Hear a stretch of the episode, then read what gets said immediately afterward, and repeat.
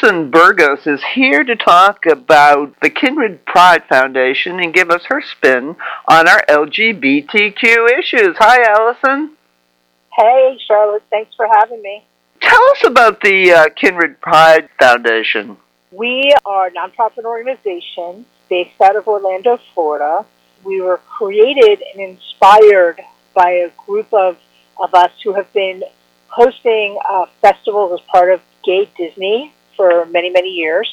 And it's a way for us to celebrate community and have people all around the world celebrate the first Saturday of June and the kickoff of Pride season uh, with us.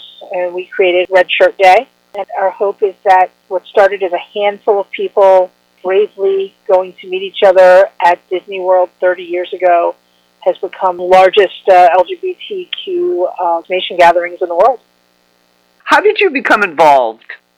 So I was uh, lucky enough. 21 years ago, I was a guest of Gay Day and uh, a festival and a women's event producer in South Florida. And people were walking up saying, "Oh, are you doing an event here?" and myself and my partners looked at each other and said, wow, we should do an event here because there were all these big men's events going on, but not an event or any specific programming for LGBTQ women. And so we created Girls in Wonderland, and we've spent 21 years creating safe space and amazing parties and events for women during that weekend. And so that's who I am and why I was invited. It was really Billy's idea from one magical weekend. Uh, him and I have both been activists in the space for many years, and he said we'd you know like to add. Uh, as much as we've partnered with organizations like National Center for Lesbian Rights and Equality Florida, the Task Force, and other groups, we'd like to create our own organization inspiring people to come to Orlando and celebrate with us, as well as be able to participate from across the world. Tell us about Red Shirt Pride Day. Red Shirt Pride Day is our mission to get 1 million people around the world to wear red on the first Saturday in June. It was really created by Doug, who created the first gay Disney Gay Day 30 years ago. Uh, he was uh, creating friendships online through CompuServe, and they all decided to meet at Disney to meet each other for the first time. You know, there was no dating apps, there was no Facebook or MySpace, so they all wore red shirts to identify each other. And the next thing you know, one person told another person, and hundreds of people showed up that first day. And it was, you know, a really the Stonewall riots, and you have this kind of real gathering where people in uh, a place that was conservative all showed up with their red shirts and said, "I'm LGBT, and I'm here, and uh, we're here." And that grew to tens of thousands of people that come and descend into Orlando every year uh, to celebrate the kickoff of Pride with Gay Disney and now what we call Red Shirt Day. And so our hope is that you can come and wear your red shirt, or you can purchase a red shirt of your own, or you can visit our site and purchase a red shirt from many different nonprofit organizations. They can make their own design, post that shirt, and they'll get the proceeds. You'll buy the shirt, and then that organization gets the proceeds from that shirt sale and wear your red shirt proudly on that first Saturday of June anywhere you are in the world. What would you like to accomplish with uh, Red Shirt Pride Day? We wanted to accomplish, I don't know, six months ago feels very different today. Um, the landscape in Florida is incredibly hostile, and uh, right now, visibility, at least the national level, is so important for us right now. For people to know what's happening in Florida. I think when we talked about human rights and marriage equality and issues, Florida in many ways was ground zero. And I think again, here we are, where we have state political system that is really attacking our rights in every way. And so I want there to be visibility. I want people to know that we are here and we are not going to run away. They're not going to drive LGBT people out of Florida. We are going to stand for our communities. We're going to stand for our state, and we are going to overturn these laws, whether it's through our court system, through uh, the ballot box, through sensible community support, or through national support on a national political level. But we want people to know what's going on and that we're not going to walk away. We're not going to back down. We're not going to hide. Uh, and we're not going to move. But we're going to stand up and fight the way people fought in uh, 1969 at Stonewall, the way people have fought at every pride parade, at every courtroom step. I've been involved in supporting uh, the work of multiple organizations that helped us gain all of these rights. And I thought I was going to be able to retire and rest, and that's not the case. We all have to stand up and fight for what's right, and we have to encourage our allies, our friends, our family that all know that these laws are ridiculous and only will hurt people, innocent people, families, children, to stand with us. How would you like to see the Biden Harris administration support our LGBTQ community, especially in Florida? I believe that President Biden, uh, Vice President Kamala Harris, and their administration truly are disheartened and truly believe that LGBTQ people should have equality. And so my hope is that they can work on bipartisan programs as well as executive orders that can overturn some of the ludicrous laws that are being passed. I mean, our governor signed four bills from the uh, Don't Say Gay expansion to gender affirming care ban to the anti trans bathroom bill um, and the anti drag bill.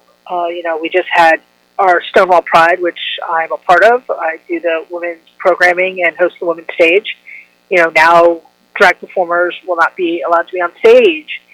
So upset that Manors Commission has passed that down on our permit. Uh, you know, very involved right now with Orlando on the new anti-trans bathroom bill and how we um, overcome that.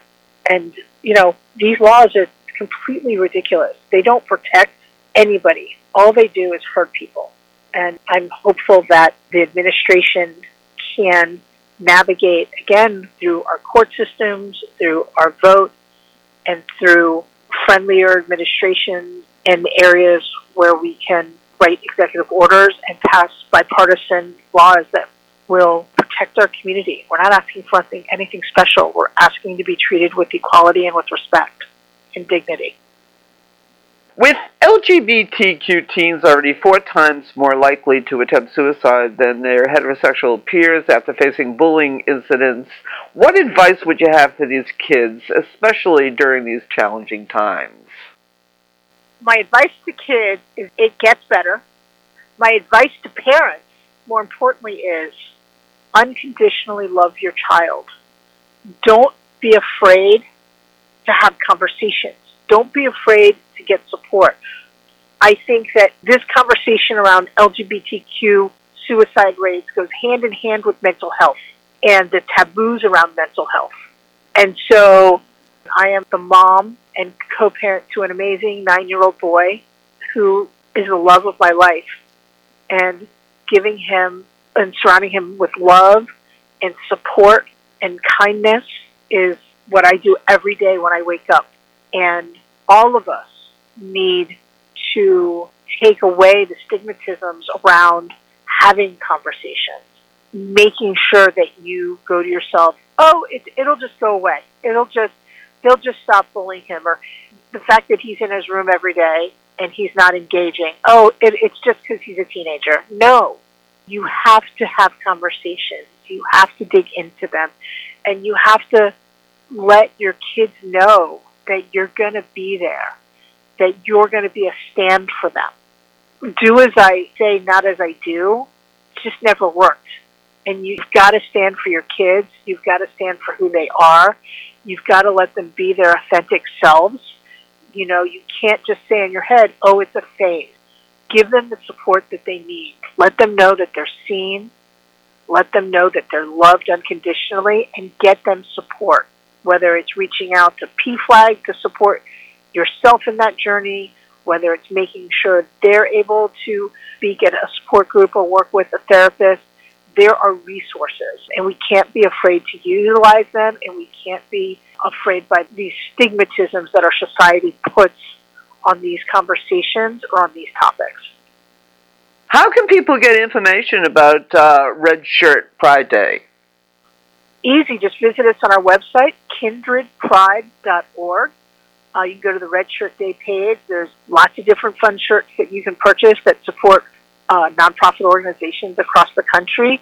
You can also just, you know, have an arts and crafts day with your friends and design your own Red Shirt Pride Day shirts and wear them proudly. Go out for happy hour, go out to, to a picnic, or go out to the park. Even better yet, come to Orlando.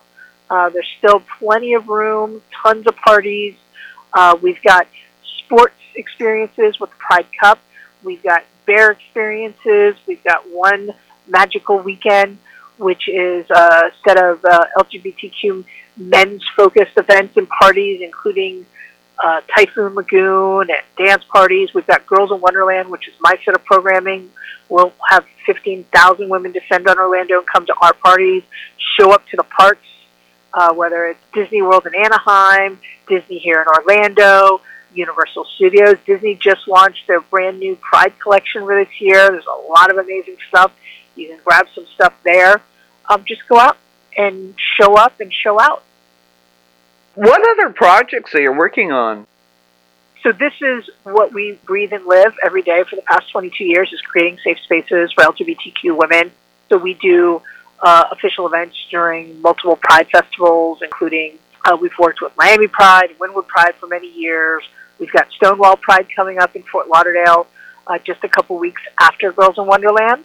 And then we also do our Girls in Wonderland Beach program in October, which is a vacation weekend for LGBTQ women right on St. Petersburg Beach. Very gay friendly community, beautiful, one of the most beautiful, best beaches in the country. Uh, and we also have St. Pete Pride coming up, which is one of the really most fabulous prides. Uh, I've been to every pride in the country, and St. Pete really does it right.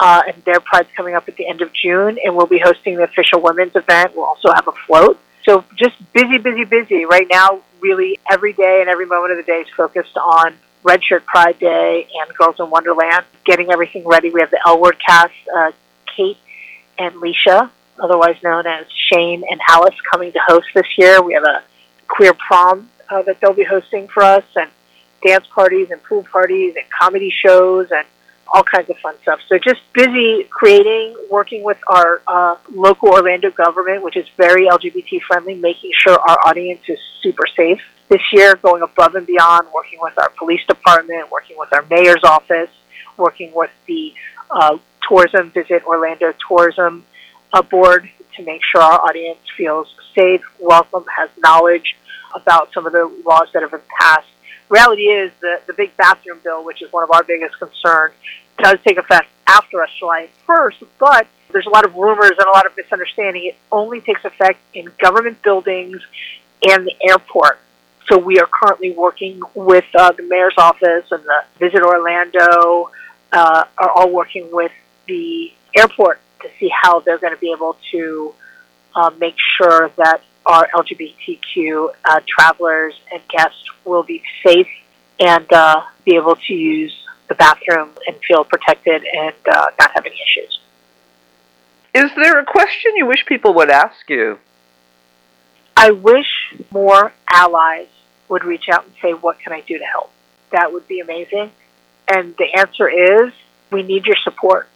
We need everyone's support right now, whether it's volunteering, writing a check, getting out and voting, writing letters to our local, state, and national government officials to say that punishing and restricting any one class of citizen is not what this country was created on. That is not the foundation of who we are. And this turn in our politics will result in catastrophe for our country. Do you have a favorite quote or a mantra to get you through these difficult times? I do. It's been my favorite quote since I uh, did my first event and created Aqua Girl 22 years ago. And it's a quote by Margaret Mead. and it says, Never doubt that a small group of thoughtful, committed citizens can change the world. Indeed, it is the only thing that ever has. It means that I have the power, that my voice matters, and that I have the power to make the world a better place.